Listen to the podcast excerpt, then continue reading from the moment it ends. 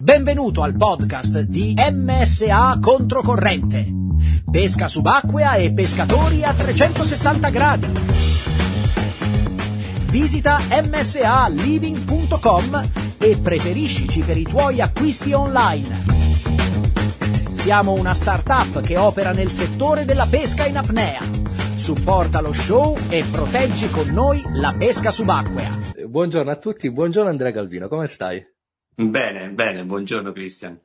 E allora, eh, io a te ti ho visto, cioè ti conosco dalle riviste di Pesca Sub.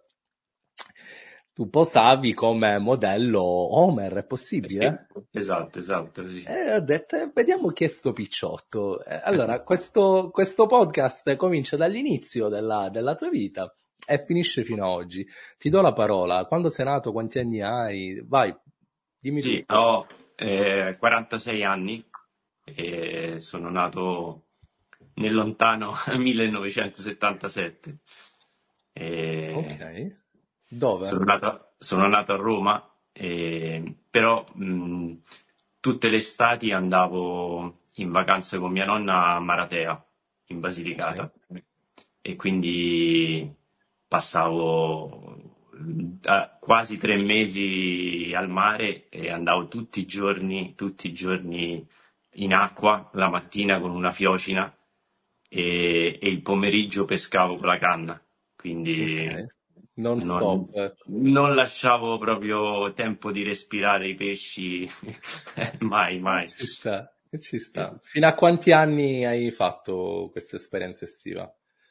Eh, fino a 11-12 anni circa. 11-12. Ok, Sì. ok. Poi, ehm, periodo, periodo adolescenza, hai continuato? Ci sono stati dei momenti di interruzione? Cosa è successo? Come si è evoluta questa passione sin da piccolo?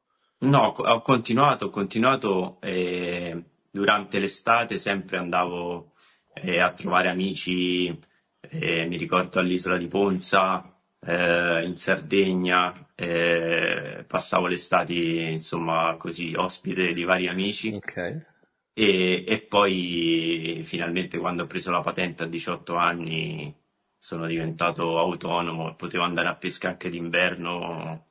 Giusto, Eh, sì, sì, sì. giusto. Quindi massima, massima autonomia. Quanto è comune questo percorso praticamente a quasi tutti i pescatori? Si comincia da piccoli e poi 18 anni, chi si è visto si è visto, poi andiamo a pescare.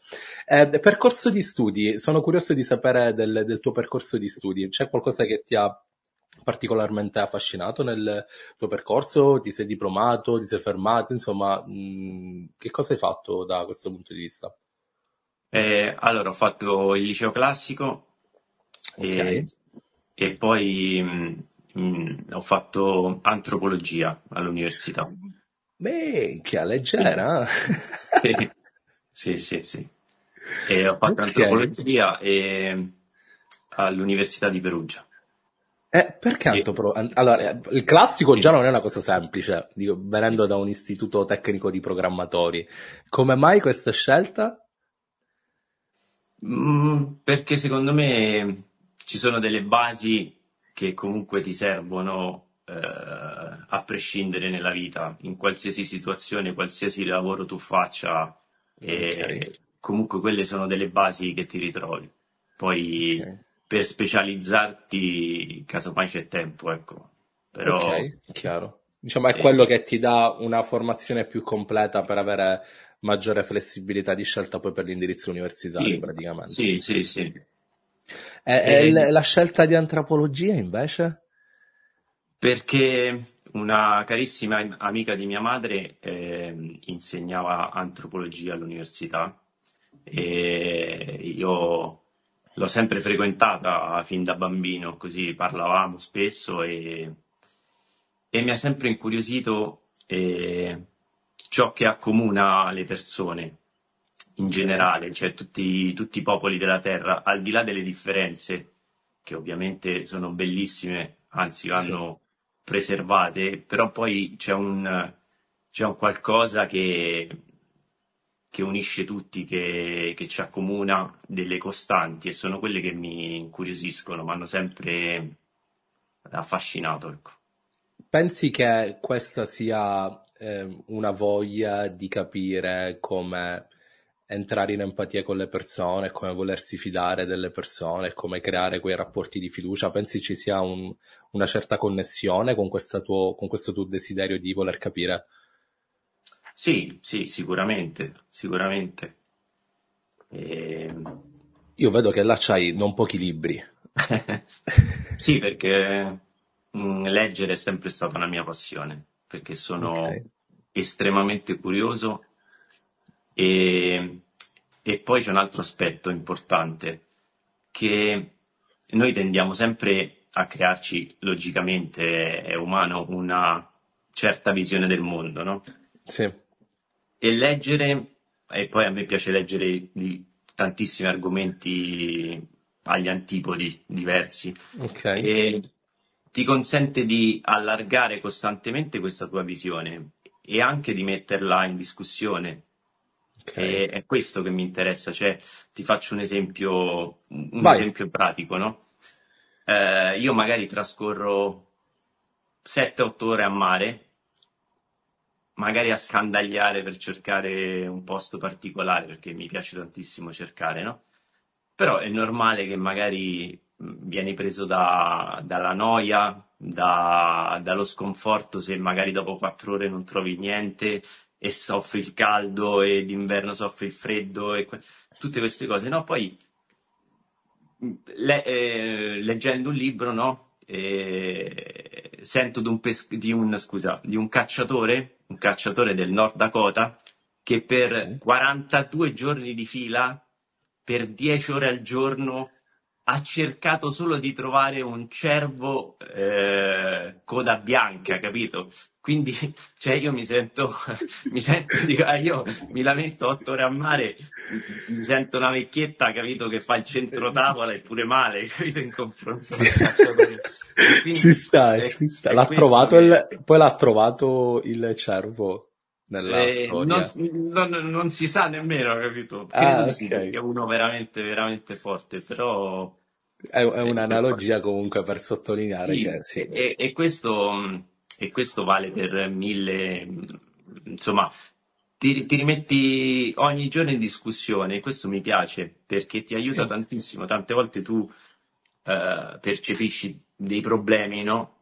Però poi eh, facendo un paragone eh, ti rendi conto che, che sono problemi sì. che fanno ridere al confronto, no? Ma sì. questo è normale perché il nostro cervello si è visto che automaticamente si crea dei problemi. Ok. C'è proprio una caratteristica del cervello umano. Tu gli levi, diciamo, magari dei problemi, eh, gli levi i problemi principali, come può essere avere un tetto, no? avere, avere del cibo, avere della sicurezza, come gli levi questi problemi se ne crea subito degli altri, magari di ordine superiore, magari... Sì. Ma eh, cioè, eh, anche che ne so, Paris Hilton no, ha i suoi problemi, no? che se certo. magari te li racconta tu la mandi a, a fanculo, si può certo, dire, certo, ti metti certo, a ridere, poi però è proprio crea... una caratteristica. Perché ti crea quella poi sensazione di... Eh insoddisfazione rispetto ad altro che ti genera, eh, oppure chiaramente altri problemi pratici in sé. Io forse la stavo connettendo pure a una certa sensazione di insoddisfazione dopo che si raggiungono dei traguardi. Ora tu forse stai parlando del discorso proprio pratico che continuamente noi ci creiamo problemi e tutti abbiamo dei problemi a prescindere dalla, sì, sì, eh, dal, è, dal, contesto. È, il mio era proprio un discorso pratico di, che ti sì. aiuta ad, cioè quando tu percepisci dei problemi eh, fai un attimo, allarghi la tua prospettiva e vedi che li ridimensioni, li ridimensioni sì. perché ti accorgi che i tuoi problemi magari eh, rispetto a tanti altri sono veramente certo. secondari. Ecco. Questo ti fa vivere meglio? Sì, assolutamente. Ok, ti fa vivere con più semplicità, con più leggerezza? Che, che, che contributo ha dato alla tua vita questo nel, nel, tuo analizzare un problema che si viene a porre? Dammi un esempio pratico. Ma eh, un'esperienza che ti è capitata e che hai elaborato in una certa maniera e dal quale sei uscito in, um, eh, mi verrebbe da dire vincitore, ma no, in maniera semplice, mettiamola così. Sì, sì, sì. Ma è... adesso così su due piedi mi viene... Ok. no, no, ci sta, però... ci sta. Ma guarda, eh, rispetto al, al, discorso di leggere una... Mh, mm, non mi ricordo come si chiama, eh, ehm, estremamente popolare eh, sia nel mondo reale che nel mondo online, è italiano, ehm, Sam, un, uno psicoterapeuta, eh, non mi viene il nome, comunque un signore anziano diceva che sì. i nostri pensieri sono subordinati alle parole che conosciamo. Sì. Ciò significa che leggendo sì. aumentiamo il nostro vocabolario e aumentano i nostri pensieri e quindi tutta la ehm, elaborazione, il, ehm, è, è il processare della nostra vita praticamente. Quindi sicuramente leggere è una cosa eh, fondamentale. Ehm, allora, quelle pile che tu hai dietro sì. di libri, sì. ehm, sei sposato, non sei sposato, hai figli, perché se ci fossero stati i miei figli là dentro, le cose non sarebbero rimaste in piedi due minuti. Ma in realtà sono delle librerie verticali, quindi hanno ah, solo okay. l'apparenza di essere... No, no, no. Fico. Okay. No, ho pure il cane che passa con la coda... no. sono... Che cane hai? Che sono cane stabili. Eh, sta qua, dorme. È un Rhodesian Ridgeback, una femmina. E tu sei il secondo, Alfonso Cobisciotto ce l'ha sì, pure, io non sapevo sì, che sì, cane so. fosse e adesso... Eh, so, adesso so che messo... Alfonso sia un maschio lui, io una femmina, sì, sì, sì, okay, è la stessa razza. Okay. Figo, figo. Ora, ora conosco la razza, prima la sconoscevo totalmente. Allora, tornando alla domanda precedente, sì. eh, sei in una relazione, come tua vita sentimentale? È una sì. cosa un po' privata, capisco, però ehm, mi piace sempre andare a fondo rispetto a tutto perché mi piace trovare soluzioni per chi magari sta attraversando certi momenti della propria vita e certo. possiamo essergli utili. Dimmi. Allora, ehm, sono separato, mi sono sposato, okay. sì, eh, qualche anno fa, poi ci siamo separati per, eh, non perché ci fossero problemi eh, di relazione tra di noi, okay. quanto per proprio eh, una, una, scelta di vita diversa, appunto. Io okay. non ce la facevo più a stare in città perché all'epoca vivevo a Roma, proprio okay. a, non sentivo di vivere la mia vita, cioè sentivo di vivere la vita di qualcun altro, un po' stereotipato, un po' troppo, eh, troppo incanalato, troppo Mm, non mi dava soddisfazione, ecco, quindi okay, questo è stato il ok. E... Eh, questa è, mm, è, molto, molto delicata e molto profonda quello che dici, è, è, è interessante. Ehm, e mi verrebbe da dire che secondo me è estremamente popolare come cosa, cioè avere quella sensibilità onesta con se stessi di dire sto vivendo la mia vita o sto vivendo una vita che appartiene a qualcun altro, cioè sto contribuendo alla vita di qualcun altro piuttosto che vivere la mia. Ehm, così come, sai quando ce l'ho sto pensiero io, quando lavoro per gli altri? Cazzo, Blu, capisco che tu vuoi fare quella cosa, però non è il momento. Stai buono, perdonami. ehm, praticamente ho questo stesso pensiero con il lavoro da impiegato. Cioè io sto contribuendo alla ricchezza di qualcun altro, sono soltanto un ingranaggio di un sistema che non è il mio. E mi dà questa esatta sensazione, cioè sì, è vero che il lavoro va bene, sì, guadagno, ok, eh, lavoriamo, è tutto quello che vogliamo, sì. però questa sensazione di vivere la mia vita lavorando per qualcun altro mi fa sentire esattamente come ti stai o ti sei sentito tu. Sì. Motivo per il quale vorrei uscire da questo sistema di, ehm, di, di, di impiego per valorizzare il mio tempo come voglio certo. io. Ehm, e, quanto è stato veloce questo tuo realizzare questa sensazione? Cioè, quanto siete stati insieme prima? Ehm, è stato veloce lo, il sposarvi? Come è andata? Eh, beh, ci conosciamo da mm, parecchi anni e okay. poi ci siamo messi insieme nel 2013. Okay. E, e poi la separazione è avvenuta nel 2020 Ok, ma vi siete trasferiti da un posto a un altro? È cambiato qualcosa nella No, no, vostra no, vita? no, ci siamo Ok, conosciuti nel periodo in cui io vivevo a Roma ok, e, ok, e- e la nostra relazione è andata avanti eh, ok, sempre a Roma, ecco. E poi, Io... però, però mh, diciamo, forse mh, più, più di un anno è durata questa, cioè all'inizio erano come dei flash che ogni tanto si presentavano nella mia mente, no? Delle voci così, ok, poi piano piano sempre più presenti, a, a quel punto ho capito che dovevo assolutamente prendere una decisione perché ho imparato anche quest'altra cosa che bisogna essere proattivi, cioè ok, quando si presenta un problema o decidi tu o la vita decide per te e se la di- vita decide per te è sempre mille volte peggio. Quindi certo, ok, ah, anche perché poi se decidi tu e prendi, diciamo, la situazione, eh, l'affronti e ne, ne guadagna la tua autostima. In caso certo. contrario, eh, ne paghi delle mh, pesanti Conseguenze, conseguenze. sì, sì, sì, soprattutto a livello psicologico, se siamo tutti diversi, affrontiamo tutte le cose in maniera differente, altro è avere controllo sulle cose, altro è subirle.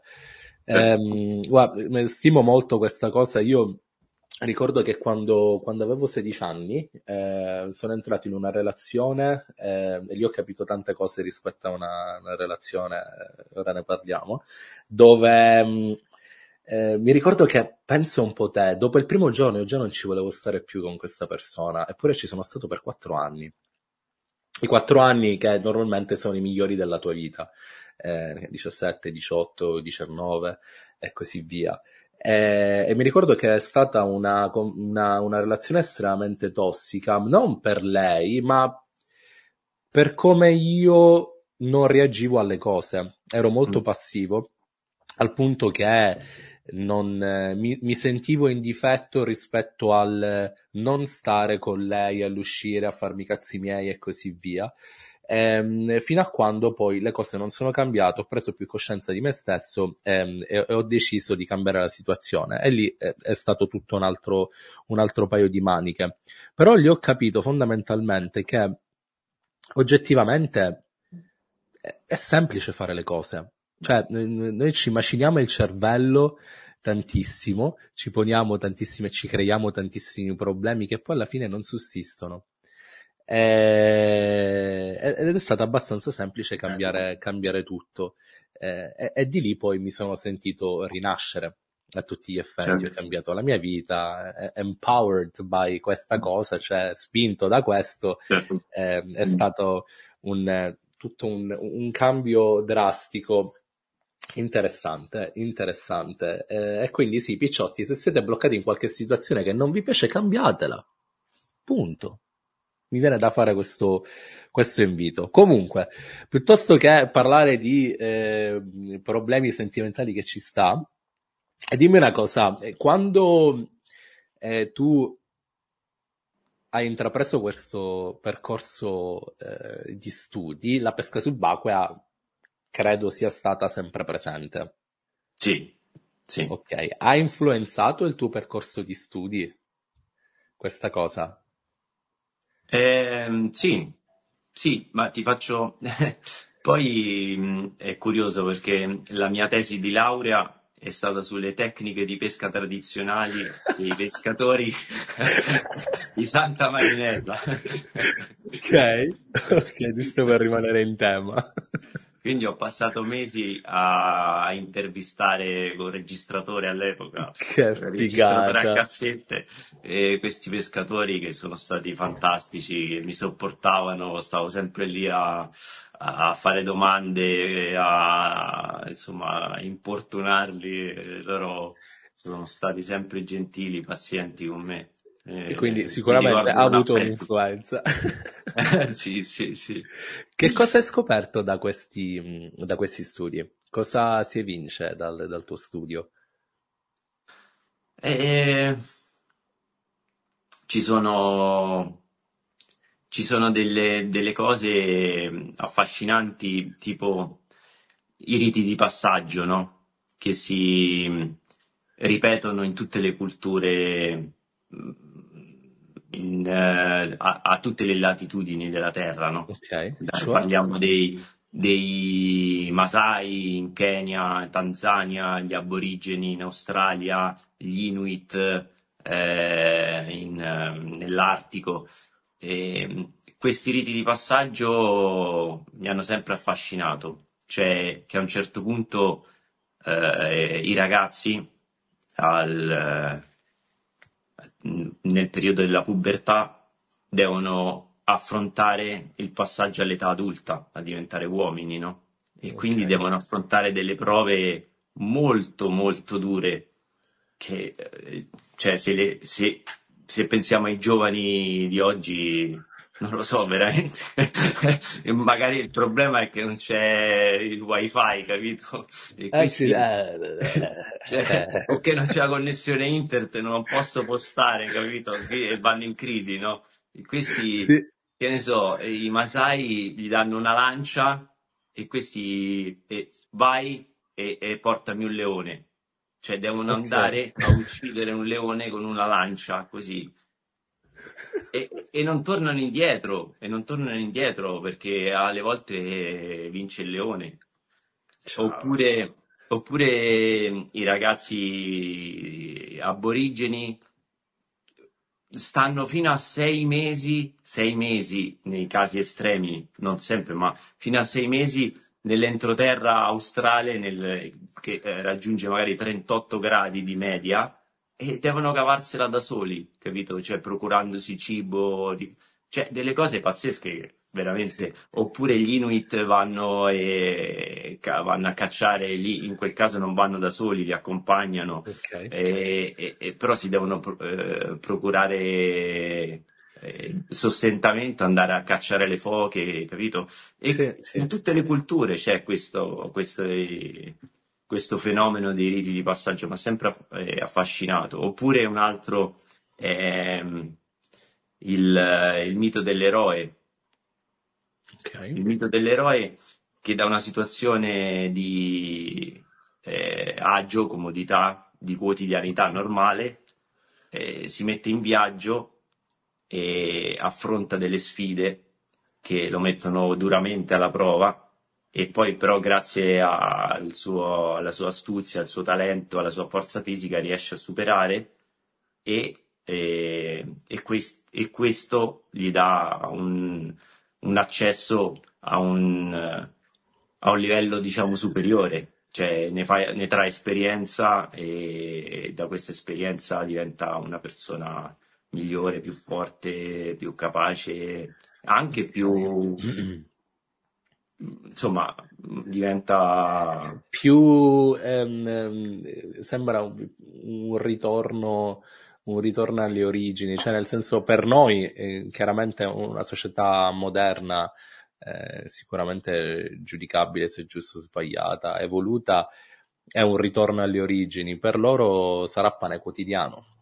Mm. Eh, sicuramente nelle loro società poi saranno che figata. Eh, scusami, tu mi parlavi di queste interviste a questi pescatori. Cosa Sì. sono state le cose che ti hanno colpito di più dei racconti di questi uomini di tutti i giorni, fondamentalmente? Chi dico Sì, sì, sì, pescatori sì, sì. Ti rendi, beh, la, la bellezza delle loro vite è la, è la, mh, la semplicità, cioè del contatto con la natura, con gli elementi, che, che è duro. Cioè, è- noi pescatori Chi glielo fa lo possiamo, fare? lo possiamo, lo possiamo capire, ecco, lo possiamo capire. Ok.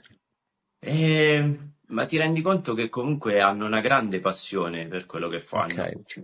Mm, una grande passione e, e secondo me eh, questa è un'altra cosa che accomuna tantissimi.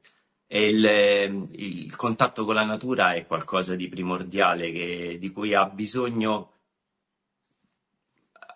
tutti, tutti hanno bisogno Sì, del contatto con la sì. natura e chi vive poi nelle grandi città eh, magari ne, ne- ne soffre, lo vedi che ha bisogno di andare mm, a frequentare i parchi oppure Sì. di fine settimana esce dalla città. Cioè è una cosa che proprio è, è ancestrale, ma Sì. se tu ci rifletti è anche logico perché eh, i- eh, adesso pa- parlo da antropologo, ma Vai, eh, vai, vai. noi, noi esistiamo da due milioni e mezzo di anni, cioè i nostri antenati, diciamo quelli che si sono differenziati dalle scimmie più intelligenti, eh, calcano questo pianeta a due milioni e mezzo di anni. Eh, L'Homo sapiens, cioè il nostro, diciamo, il più simile a noi, c'è da 200.000 anni circa, poi gli antropologi non sono tutti concordi, ma diciamo 200.000 anni. Quindi eh, eh, per il 99.9% della nostra storia su questo pianeta noi siamo stati a contatto stretto con la natura, Sì. la natura è stata la nostra casa, no? E soltanto praticamente una piccolissima percentuale della nostra esistenza, eh, vabbè, mh, io adesso parlo proprio delle metropoli urbane Sì, sì, sì, sì. eh, rappresentano uno 0,03% della nostra storia, quindi è normale, è normale Presi che, da lì e messi lì, praticamente. che- che ci sia questo bisogno fortissimo, no, di contatto con la natura e poi quando, quando siamo immersi nella natura, in un bosco, in mezzo al mare, e, e questo ci, ci calma, ci rilassa, i problemi si, appunto, i problemi vengono ridimensionati, e- ma proprio il battito cardiaco, la respirazione, se, se uno, ma poi mi sembra hanno fatti questi esperimenti, se uno collega degli elettrodi a- al cervello, vede proprio che vengono prodotte delle onde differenti a livello cerebrale. Quando Quindi immersi in questi contesti. sì, e quindi, quindi ecco, sembra mh, controintuitivo, no? Che eh, magari frequentare un ambiente che ti, che ti, mh, cioè, eh, devi patire il freddo, il caldo, magari, comunque è duro, però questo genera dipendenza, perché noi ne abbiamo bisogno, ne abbiamo Sì. bisogno. Io mh, magari patisco il freddo d'inverno, vado in mare, però eh, sento poi le endorfine dopo, Sì, che sì, proprio, sì. ah, e poi magari mi faccio una doccia bollente dopo che sono stato ore e ore a mare d'inverno, è una cosa pazzesca, cioè un, un benessere, è genera Difficile da spiegare, sì, difficile Sì, da spiegare. Ehm, se ci, no, se non c'è bisogno di rifletterci, un poc'anzi dicevo chi lo fa fare, Ehm, la la voglia di farlo, Ehm, eh, questa dipendenza dalla natura, questo amore per la natura, perché chiaramente tu dici nottetempo a mare, non ci sono orari, lontani dalle famiglie, lontani dal, ehm, da tutto quello che ci appartiene, potrebbero trovare delle situazioni di comfort in altri lavori, possibilmente anche meglio retribuiti, eh, più sicuri. sì, Eppure eh, c'è da prendere mh, sicuramente spunto per dare più qualità alle nostre scelte, per valorizzare la, la- la nostra vita, sicuramente, riconducendo tutta la conversazione a, a noi, letteralmente. Ehm, a proposito di lavoro, tu di che cosa ti sei occupato mh, nella, nella tua vita?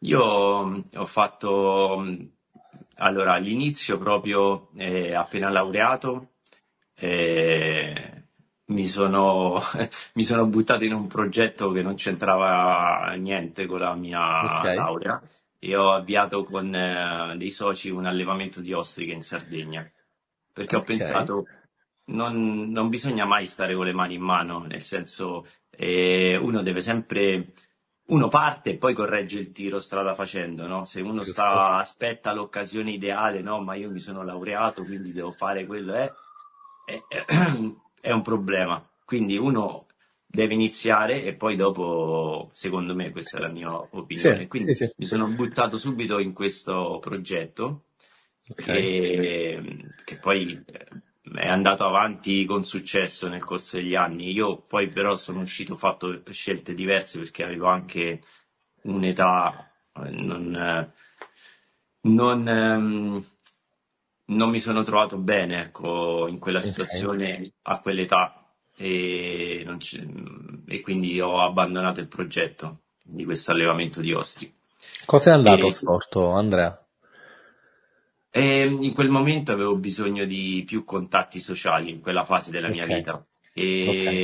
e vivere in Sardegna, stavo a San Teodoro, in un posto dove anche i giovani del posto se ne vanno perché magari studiano a Sassari, a Cagliari oppure come in continente o chi lavora e lavora stagionalmente lì, quindi poi durante Ok, l'inverno si sposta sì, sempre in in altri luoghi. Lì era veramente la morte civile, cioè nel senso adesso ci potrei stare tranquillamente, serenamente a 46 anni, ma a 25 era un problema, Ok, perché è una fase della vita in cui hai bisogno comunque di frequentare, anche se sei un tipo solitario come me, introverso, però comunque hai bisogno di conoscere, frequentare sì, e- e quindi da lì mi sono spostato e poi ho cominciato a fare mm, il rappresentante. ok, ok. Ma io sono, so- so- perdonami se ti interrompo, io sono estremamente Sì, curioso quando si parla sì, di libera impresa. sì, Allevamento di ostriche. sì. Dici, domani mattina mi sveglio e faccio un allevamento di... Come, come è arrivata quest'idea? Cioè, eh, Eh, sicuramente dico, non è neanche facile da, da organizzare una cosa del genere. Da dove parte quest'idea?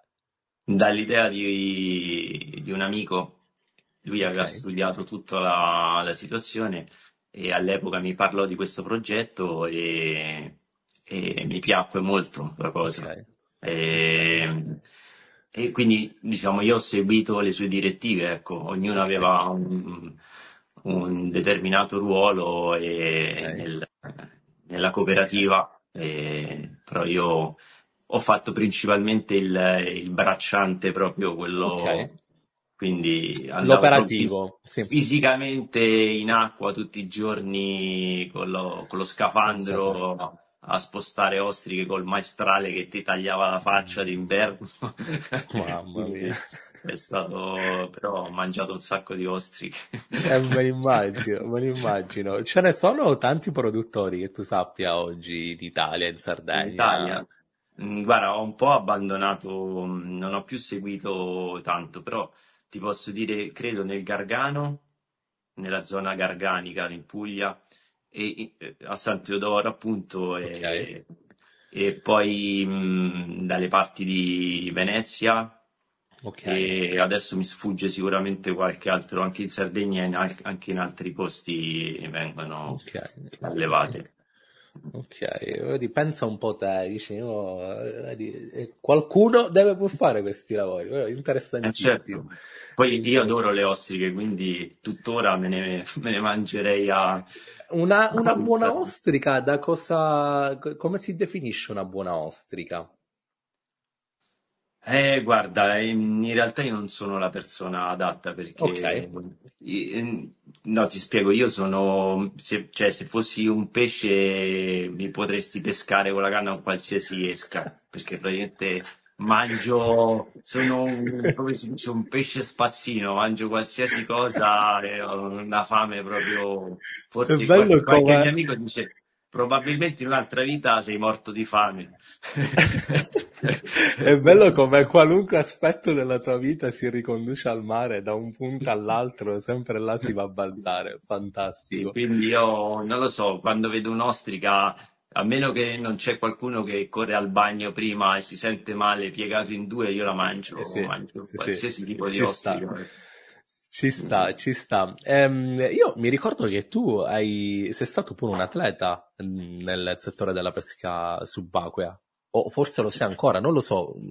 No, guarda, ehm, ho gareggiato per vent'anni praticamente, per una ventina d'anni, con un, un'interruzione di qualche anno, però diciamo ho iniziato nel 2000 per caso, mi trovavo, penso, mi trovavo in Sardegna con la, con la mia ragazza del- dell'epoca e ero andato in Sardegna per, perché mi volevo iscrivere all'Università di Cagliari e quindi ero andato a fare un sopralluogo, a visitare sempre perché una città su- bellissima secondo me sul mare che offre un sacco di possibilità. Ero andato a Cagliari, poi ero andato pure a vedere a Sassari così e proprio a stesso Sassari. indirizzo, giusto?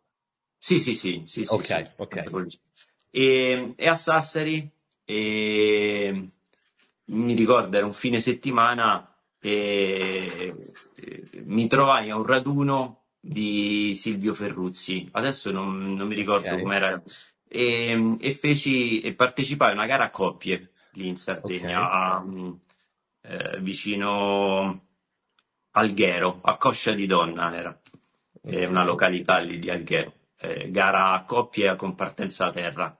E io non volevo, cioè fino a quel momento proprio non, le gare non le consideravo minimamente. Poi partecipai a questa gara e vincemmo con Ivan Ferrigato, un ragazzo sardo in gamba, e, e da lì poi mi, mi iscrissi alle- al circuito delle selettive eh, subito a, la- praticamente a settembre. Ok. Questa gara fu fatta, se non ricordo male, ad aprile. Io a settembre eh, partecipai a- alle prime selettive e mi ricordo vinsi la prima e subito a Talamone e lì ero gasatissimo. Ho detto adesso spacco il mondo così. E invece poi alla gara successiva un cappotto, una mazzata tremenda. Dici, metti, metti i piedi Ho per abbassato, terra. ho abbassato subito le orecchie e poi comunque Ci insomma sta. Andò abbastanza bene il primo anno, non, non mi qualificai per pochissimo. Poi mh, l'anno successivo eh, invece feci un disastro dietro l'altro, proprio sbagliai tutte le gare, ma avevo perché ero appena entrato in Homer e Ok. sentivo, capito, la pressione il bisogno di dover dimostrare che meritavo, capito, invece Ok. feci uno, uno schifo praticamente. E poi mi sem- al terzo anno riuscii a qualificarmi e poi da lì ho partecipato al campionato di seconda categoria, andò bene, arrivai secondo a casa di De Silvestri, Bruno De Silvestri. Ok. Eh, di- Un pensiero, dico- un pensiero, un Sì. pensiero ci va. Sì, sì, grande, grande, grande Bruno, mi commuovo anche a parlare. Eh vabbè, eh vabbè. Eh, E, e poi da lì ho iniziato a fare, eh, ho fatto qualche anno prima seconda categoria, prima seconda categoria, poi mi sembra, ne- sì, nel 2010 eh, a Bosa ho- sono rimasto in prima categoria, per- ah, poi lì rimanevano i primi 10 atleti, non Ok. 15 come adesso. E 2010, 11, 12, 13, 14 sono sempre rimasto in prima categoria, sempre confermandomi ok. e, e poi dopo mi sono ritirato e, in, Perché? quella, in quella fase perché mh, lavoravo tantissimo in quel periodo, proprio tanto, Ok. e mh, non riuscivo ad andare in acqua, cioè per farti, mi, mi sembra l'ultimo campionato nel 2014, feci il campionato di prima categoria andando in acqua 10 volte in un anno, 10 volte in un anno. Cioè, è come se tu dici partecipa al campionato di Serie A, però ti spacchiamo un menisco. E tu, tu devi, cioè, capito? Era proprio un handicap Sì. mostruoso con gente Sì. che va in acqua tutti i giorni. E Sì. io dieci volte, e nonostante quello riuscii a, a rimanere in, in prima categoria. Però mi- non- ho detto non sono competitivo. Cioè, io sono poi, o le cose le faccio bene o, o- o lascio perdere. Questo carattere. era subordinato di nuovo al lavoro eh, con, eh, con Homer di, di rappresentante. In, in realtà, guarda, mh, no, nel senso io lavoravo mh, tra, i- tra le varie aziende con cui lavoravo, Ok. perché lavoravo in ufficio di rappresentanza con vari marchi, quindi Ok. tra i quali c'era anche Homer, però diciamo Ok. dovevo seguire anche altre linee e lavoravo praticamente sette giorni su sette. Mamma mia, ok. presi fine settimana, sì, sì, sì. E quindi decisi di, di lasciare, logicamente, e poi dopo, quando, quando poi ho abbandonato, eh, mi sono, ho lasciato Roma e tutto quanto, ho detto mi riscrivo alle selettive, mi sono, ho rifatto un anno di selettive, mi sono qualificato così, poi dopo ho deciso di, nuovamente di lasciare perché non avevo Ok. più, non avevo più quelle motivazioni cioè, le gare o le fai, serve una, una motivazione pazzesca se vuoi eh, primeggiare. E, e sentivo che non avevo più quel fuoco, quella motivazione, Ok. appunto. eh. Anche lì è una questione di, di, di ascoltarsi perché comunque sì, sì, prendono sì, tempo, energie, e, quindi magari uno dice vabbè convogliamo queste energie da un'altra parte, certo, ci certo. sta, ci sta. Com'è, com'è stato lavorare nel, nel, settore della pesca subacquea? Mm, quanti anni hai detto che ci sei stato all'interno? Per eh, 16 anni circa, sì, Wow, 16 anni ok. ho lavorato per Homer. Eh, Homer, io ricordo essere stata, almeno quando mi sono avvicinato io alla pesca subacquea, mi ricordo che era un brand che era, mh, almeno nella mia città, Sì, forse maschera un pochettino la percezione in sé dell'idea, però mi ricordo che era un brand, eh, capito, figo. Cioè, sì, sì, sì, sì, sì, ehm, sì, sì, sì, eh, assolutamente. È però ho stato avuto la sensazione che negli anni qualcosa sia cambiata. Ti, ti ritrovi in questo pensiero? assolutamente, sì, sì, sì. E ha raggiunto un, un picco massimo, penso, negli anni tra, sì, tra il 2009, mm, diciamo, du- a partire dal 2008 fino al 2012. Quelli sono ok, stati gli anni proprio d'oro.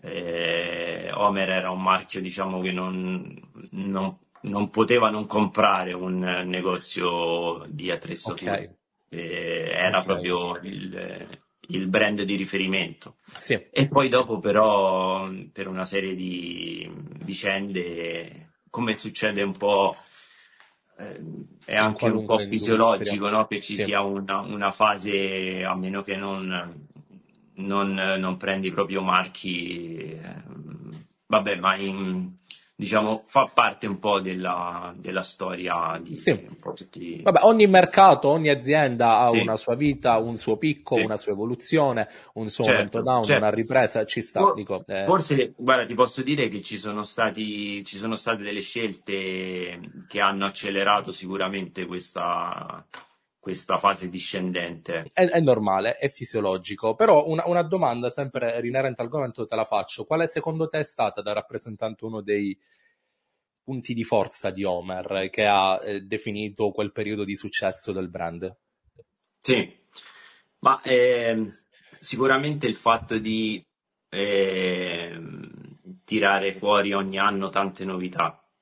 Ok, perché questo ha sempre tenuto alta l'attenzione eh, degli appassionati. Quindi il fatto di, di mantenere vivo il mercato, vivo l'attenzione, di poi al di là di alle volte magari non erano eh, perfettamente riuscite le cose, sì, magari sicuramente migliorabili, però, però vedere che c'è un'azienda che investe, che ci crede tra l'altro Homer eh, per scelta anni addietro aveva deciso di investire eh, solo e esclusivamente nella pesca in apnea, abbandonando sì, il discorso ARA eh, sì, che magari altri marchi invece portano avanti. Quindi già quello è un forte messaggio, no? Di specializzarsi eh, e, e diventare leader in quella nicchia di mercato, ecco. sì, Eh, quindi secondo me questa è stata l'arma sì, vincente, cioè il fatto sì, di, di mostrarsi un marchio ehm,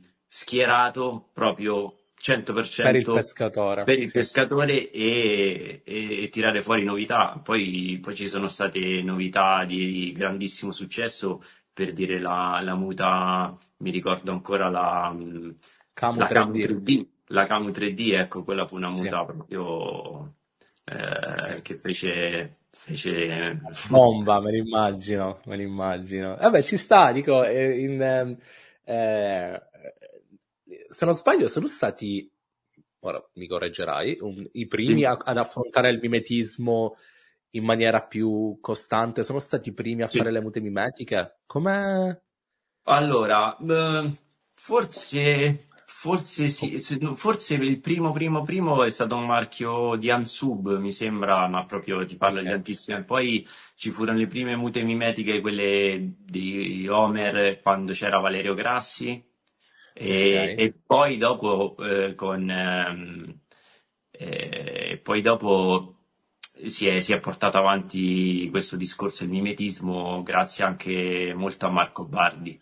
Sì, Marco Bardi sì. è sempre stato un fautore del mimetismo e, diciamo e, e, lì è fiorito, si è sviluppato, sì. è stato... Vabbè, sicuramente il ambito caccia, il mimetico, poi peraltro con eh, le chiavi di colori e fantasie che avevano loro era molto di impatto visivo da, da cliente, eh, quindi e stare sempre sul pezzo eh, e tirare roba fuori costantemente. Sicuramente ha fatto da trendsetter, anche le altre aziende si sono allineate, quindi eh, certo. fico.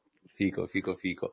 Ehm, eh, dimmi una cosa, io su, ehm, ora giampiamo da una parte all'altra, sì. io ho visto che tu c'hai un gommone su Instagram che è un carro armato. è bellissimo. Che cos'è? Parlami di sto giocattolino. Allora, è un gommone, è un Divrib, è un cantiere greco. Un cantiere greco e, e ha, un, ha, delle caratteristiche particolari proprio per, pensate per la, per le, la pesca subacquea.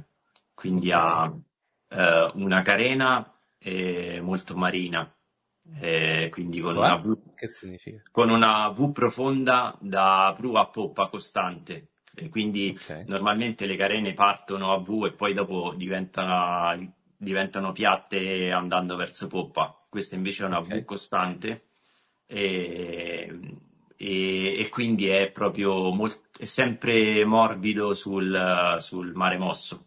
Quindi okay. ti consente di, di non prendere colpi alla schiena, di non farti male, è fondamentale perché poi eh, uscendo in mare spessissimo, eh, il mare non è quasi mai calmo, c'è sempre eh, onda e quindi eh, questo ti, ti, agevola tantissimo. Okay. Il fatto di avere questa carena, poi hai tubolari molto piccoli e quindi okay. scendere e salire anche, io a ogni tuffo salgo in gommone, dopo ogni tuffo salgo in gommone. Okay. È comodissimo ha ovviamente anche dei, diciamo, come tutte le cose estreme, e ha poi dei, diciamo, cioè è pensato per una cosa, poi magari per, diciamo, eh, per altri utilizzi non è, non è, sicuramente il massimo, ecco, perché magari è bagnato, prendi schizzi in navigazione e così, però pensato per il pescatore che no, 9 volte su 10 ha una cerata completa o la muta stessa quando si sposta, non è, non è un problema.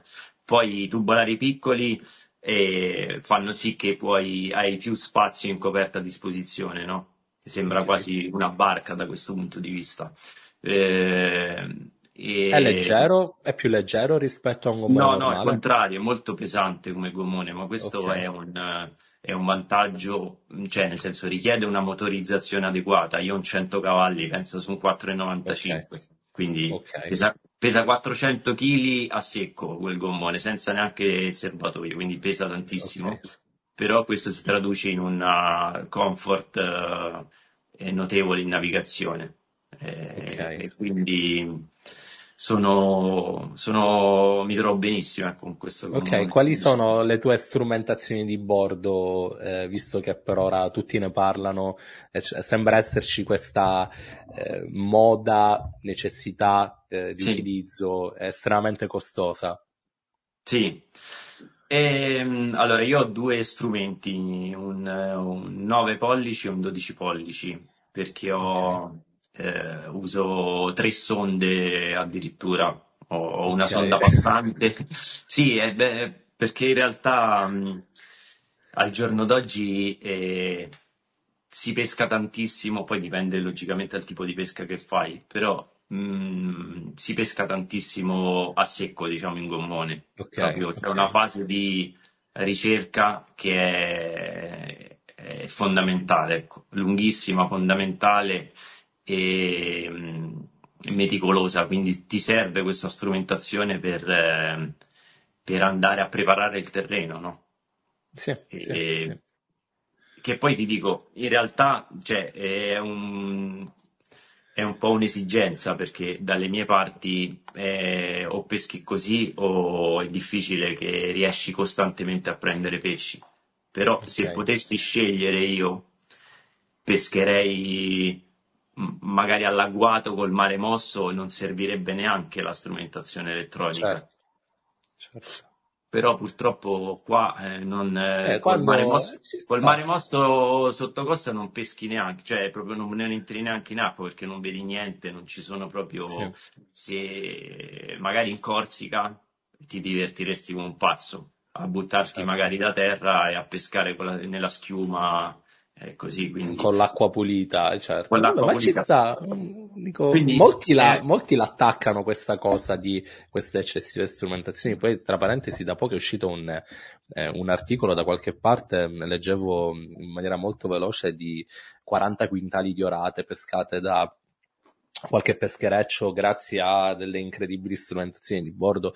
Dico, ci sta, nel senso che quando la passione è così forte, quando c'è la voglia di fare bene, eh, c'è la possibilità, c'è il gommone, ma chi è che non lo farebbe? Non ci prendiamo per il culo. Chi è che è contro queste cose perché probabilmente non se le può permettere. Però eh, è figo. E quindi tu praticamente arrivi là, accendi tutto cominci sì. a camminare sì, e ti soldi. Atten- attenzione, eh, eh, bisogna, cioè, ci vogliono anni per capire, per um, sfruttare appieno questi, questa strumentazione, okay. per capire perché sono, ci sono mille sfumature, mille, mille cose da tenere presente. Non è, non è che tu accendi e vai e trovi Lì pesce. il pesce. assolutamente, servono.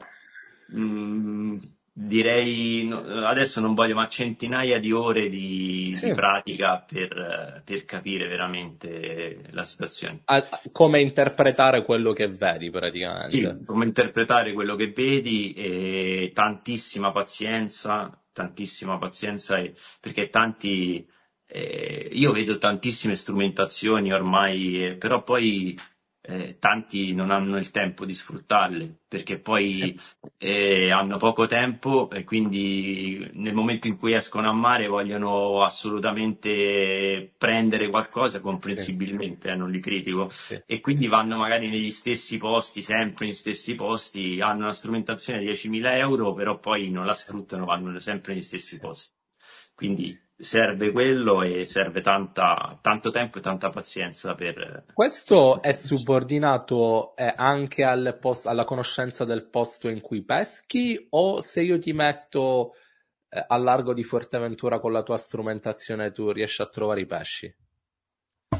Se, sì, puoi, puoi teletrasportarmi okay. in qualsiasi okay. angolo del pianeta con la strumentazione, wow. uno riesce riesce, poi logicamente ci sono mari dove ha, appunto, dove ha un peso maggiore o, o è meno influente magari, però sicuramente certo. riesci a, a capire tantissimo. Tantissimo. Ho una domanda estremamente tecnica, probabilmente anche difficile a cui rispondere, però eh, colgo l'occasione. nell'ultima esperienza di pesca che ho fatto eh, a Fuerteventura, ehm, passivamente ho guardato tonnellate di contenuti rispetto ai pescatori spagnoli, eh, soprattutto nelle Canarie, che vanno a trovare ste tettoie sulla sabbia, sono sì. delle tettoie di sì. roccia, dove dentro ci sono dei dinosauri. Ok? Sì. Sapevo che a Forteventura c'erano queste formazioni, anche non lontano da, da Riva. Ora, lungi da me l'idea di trovare dei mostri come quelli che trovano questi ragazzi spagnoli eh, del, del, club di pesca subeconare al quale mi sono anche iscritto, ehm, perché pescano a 40, 50 metri e così via. Però, sì. morale della favola, riesco a trovare queste formazioni rocciose. Sì. a un chilometro e qualche cosa dalla costa all'incirca. Eh, sono loro, cioè ho la sensazione che siano loro, sono delle strutture laviche che proprio tu, secondo me, la lava scende, poi si va asciugando e si creano queste fessure sotto, sì, sì. poggiate sulla sabbia. Le ho trovate, si estendevano per lungo tutta la costa, quindi per chilometri, eh, su una profondità che poteva variare dai 12 fino ai 17-18 metri, poi cominciava la sabbia e almeno lì non, non mi sono messo a cercare anche perché partivo da terra. Soltanto cerniotte piccole, un chilo e mezzo, due chili, perché secondo te? Cioè, tane belle, cioè, lastre sì, sì, belle. Sì, sì, sì. Da cosa può dipendere una cosa del genere? Beh, ehm, sicuramente i pesci, quelli di maggior mole, stanno, stanno molto più profondi. Ok. Anche qua funziona un po', ci sono delle zone simili, ci sono le zone simili.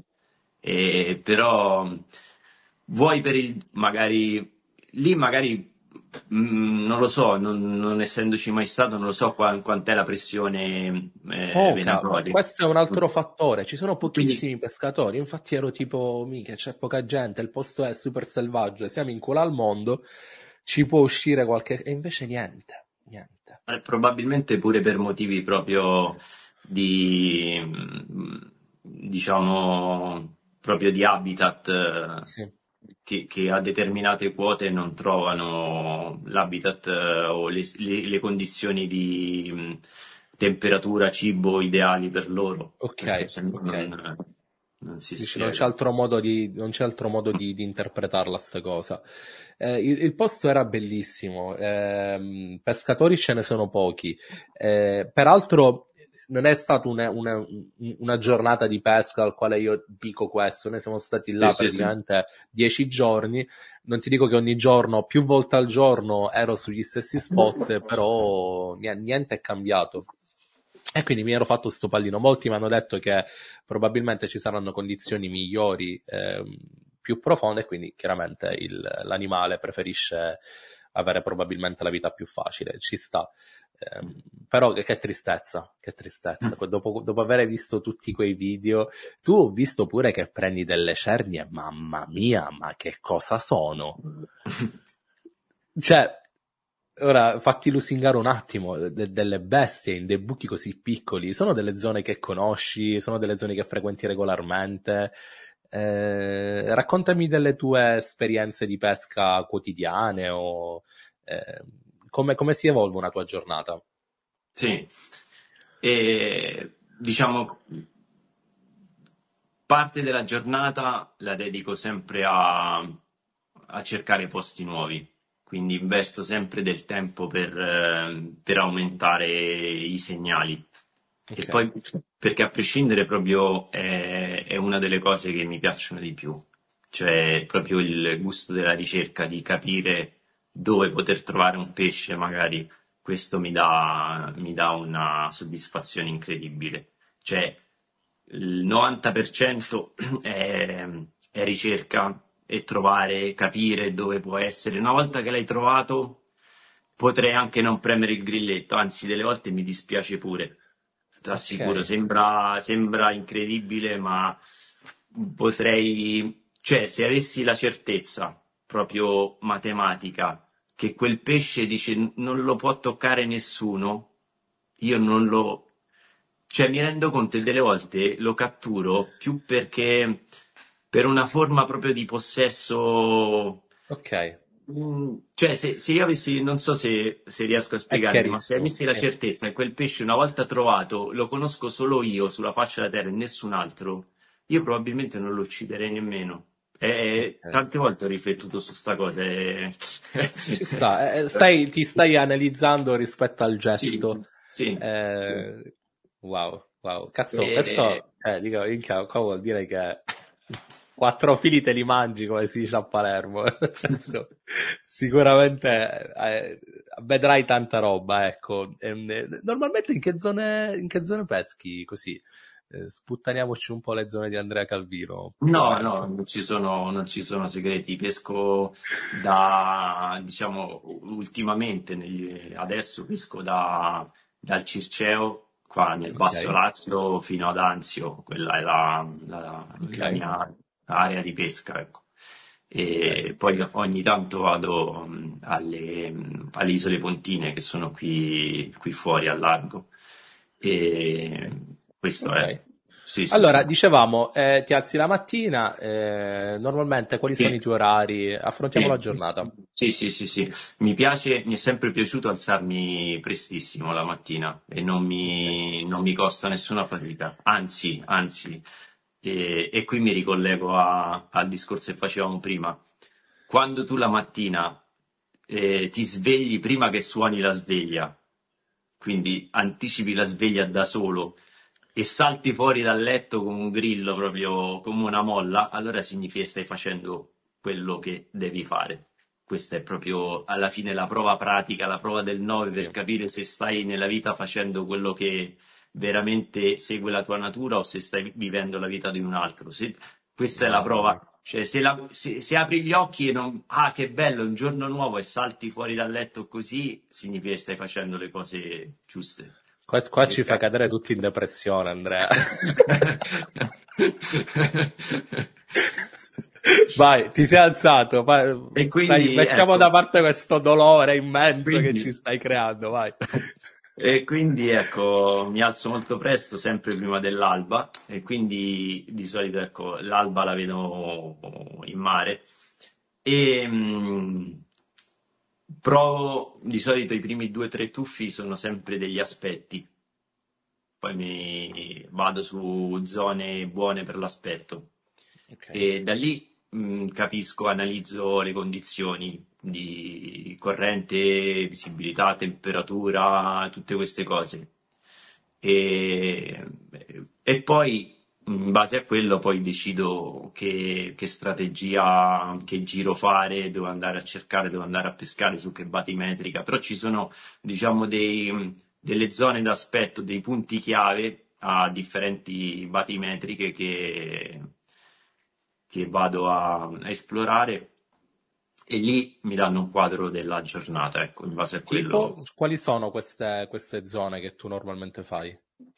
Eh, ho magari una zona a 18 metri, che è quella più bassa, okay. dove faccio gli aspetti, poi magari una a 27 e una a 35, in base a, a quello che delle volte salto, non, non vado sulla zona 18 vado direttamente a quella 27 o, o delle volte mi fermo, vado, faccio quella 18-27 non vado a quella più fonda, insomma dipende, ecco. però magari okay. incontro dei identici subito, allora insisto, magari mi faccio altri posti d'aspetto oppure eh, già capisco che mh, data la visibilità e così non, proprio non è aria di fare aspetto, allora mh, magari eh, vado a segnale, ecco. Però okay. diciamo, ti posso dire mh, generalizzando che se vedo che le condizioni eh, sono sfavorevoli, quindi è una giornata difficile, acqua particolarmente torbida, allora vado sui segnali, pesco moltissimo a segnale, praticamente mi faccio, anzi okay. mi faccio i segnali migliori. Se invece vedo che le condizioni sono estremamente favorevoli e praticamente sacrifico, tra virgolette, la giornata per fare tutti solo posti nuovi, ricerca. Okay. Quindi magari mi faccio un segnale che conosco, mh, mm, due al massimo, ma non, non di più, perché okay. grazie a quelle giornate di acqua particolarmente pulita eh, puoi trovare, puoi capire bene eh, puoi trovare posti nuovi, sei avvantaggiato nel, nel trovare posti nuovi, okay. se scendi su un posto nuovo hai un quadro, una visione generale del fondale, di, di come sono messi magari gli altri sassi, tutto quanto, e quindi va sfruttata. Va okay. sfruttata. Se tu in quelle giornate vai, sicuramente fai belle pescate se vai sui posti, però poi eh, nei, durante le giornate poi invece sfavorevoli che fai c'è un investimento, è un, proprio sì. un, un. Ok, eh sì, ottimizzare la condizione guardando al futuro, chiaramente sì, anche, senza sì, dimenticarsi sì, del futuro. Devi, devi, sempre rinunciare a qualcosa, cioè nel senso non, non puoi mai ottenere il 100%, no? devi sempre sacrificare almeno un 20-30%, ma questo l'ho visto una regola generale in, in tutto, insomma.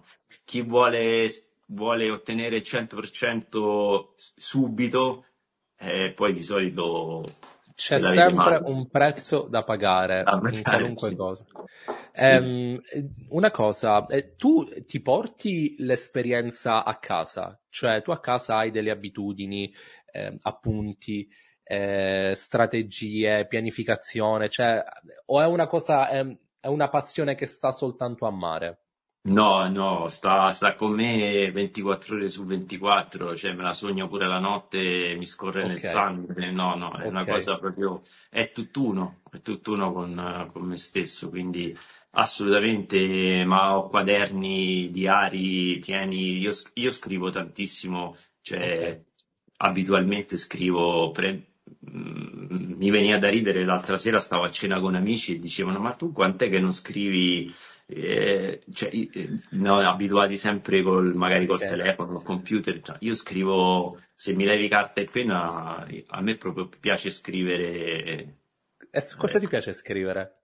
ma i pensieri, mh, Ok. riflessioni, eh, appunto diari, quindi scrivo tutto.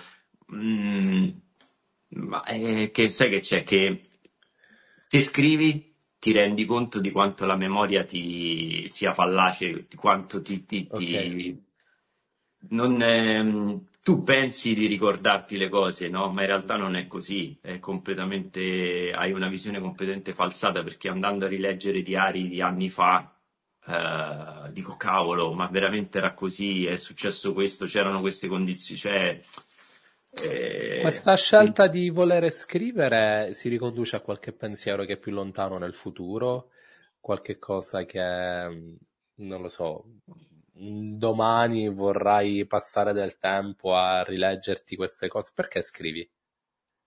Sì, ma eh, mi capita di, di rileggere, di rileggere, sì, sì, spesso mi capita di rileggere cose, ma eh, succede pure che magari io scrivo, scrivo, scrivo, poi una volta che ho finito di scrivere, che cioè, che mi sono levati i pensieri dalla testa, no? Li ho, li ho messi Ok. su carta, nero su bianco, poi li ho visti così e magari straccio tutto e butto via, non è... Ok, ok, Quindi mm, dipende, ok. ecco. Però No, aiuta, ma eh, del resto non, non è una cosa che, cioè, eh, questa abitudine del diario così la- è una routine che appartiene a tanti, insomma, non è questa di, la chiamano decluttering, no? Di, di ok, levarti ok. il, ehm, tutto questo caos mentale, no? Di metterlo, una volta che lo scrivi, poi vedi che la tua mente è più tranquilla, no? Perché hai, ok.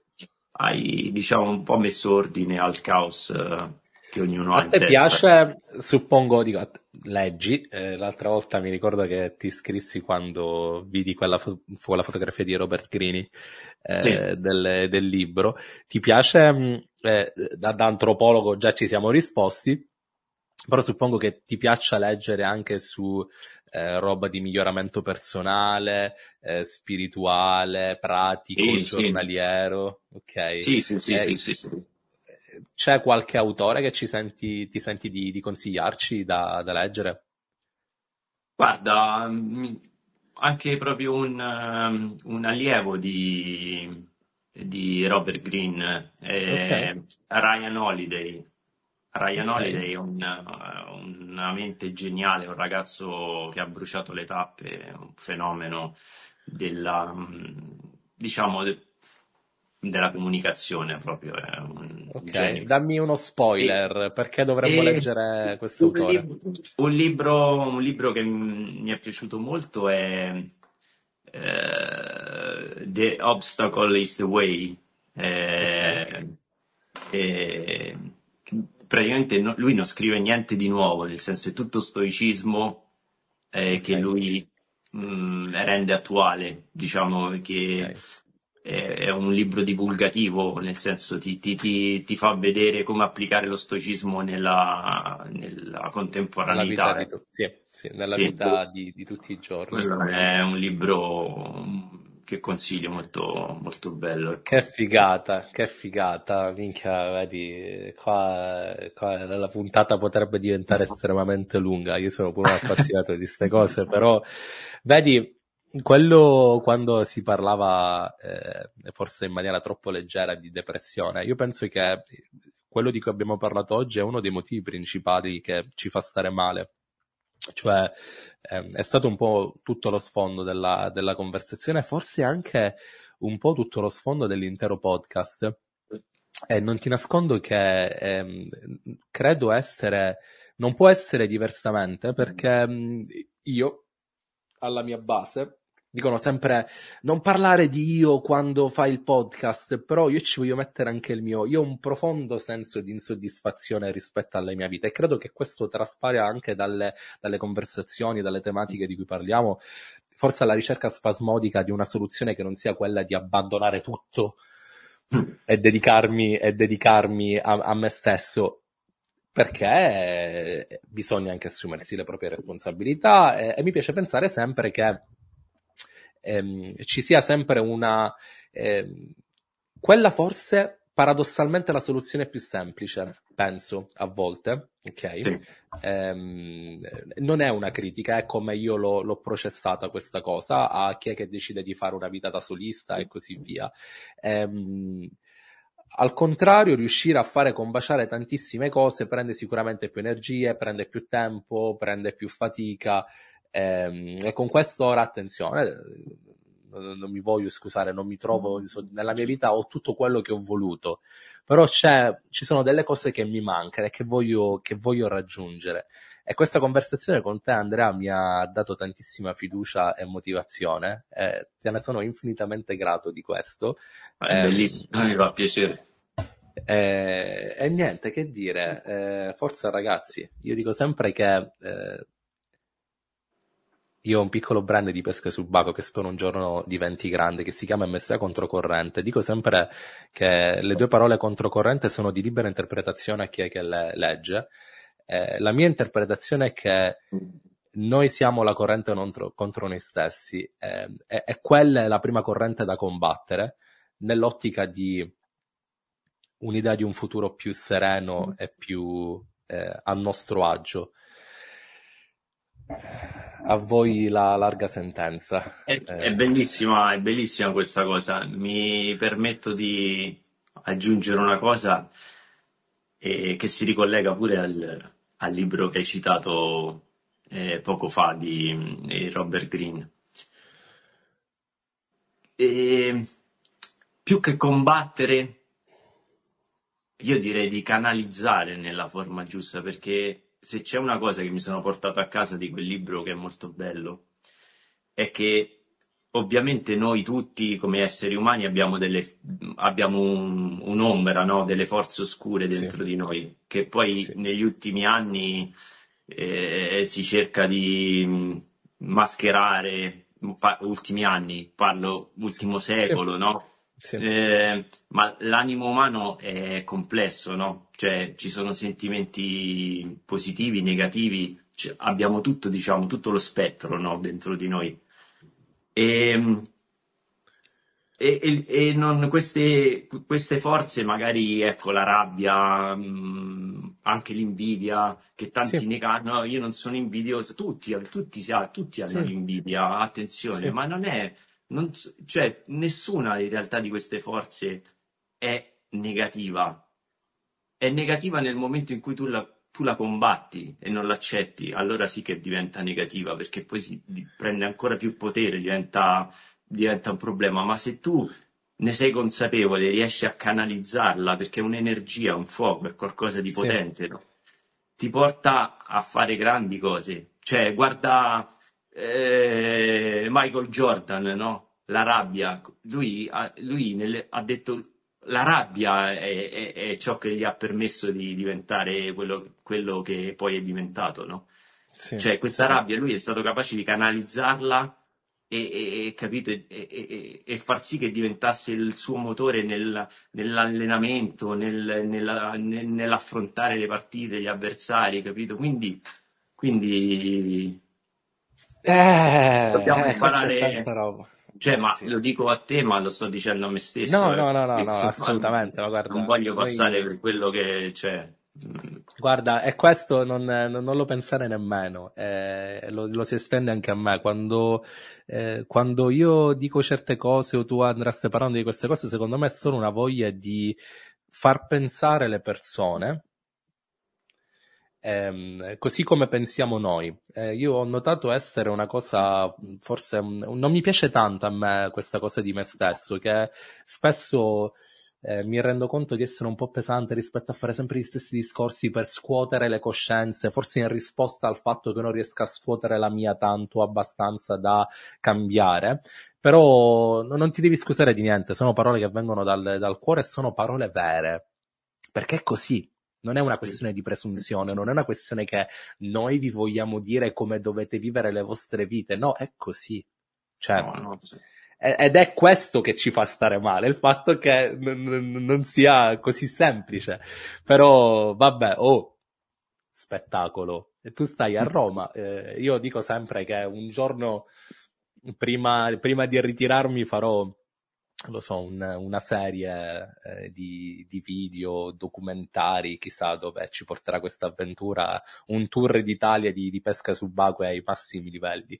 Eh, e tu sei nella prossima, eh, e tu sarai in questa tappa, prossima non lo so, però eh, che non so quando si organizzerà questa cosa, però quando mi piacerebbe vuoi, tantissimo conoscerti di presenza. Grazie Andrea, davvero di cuore. Grazie a te Cristian, grazie.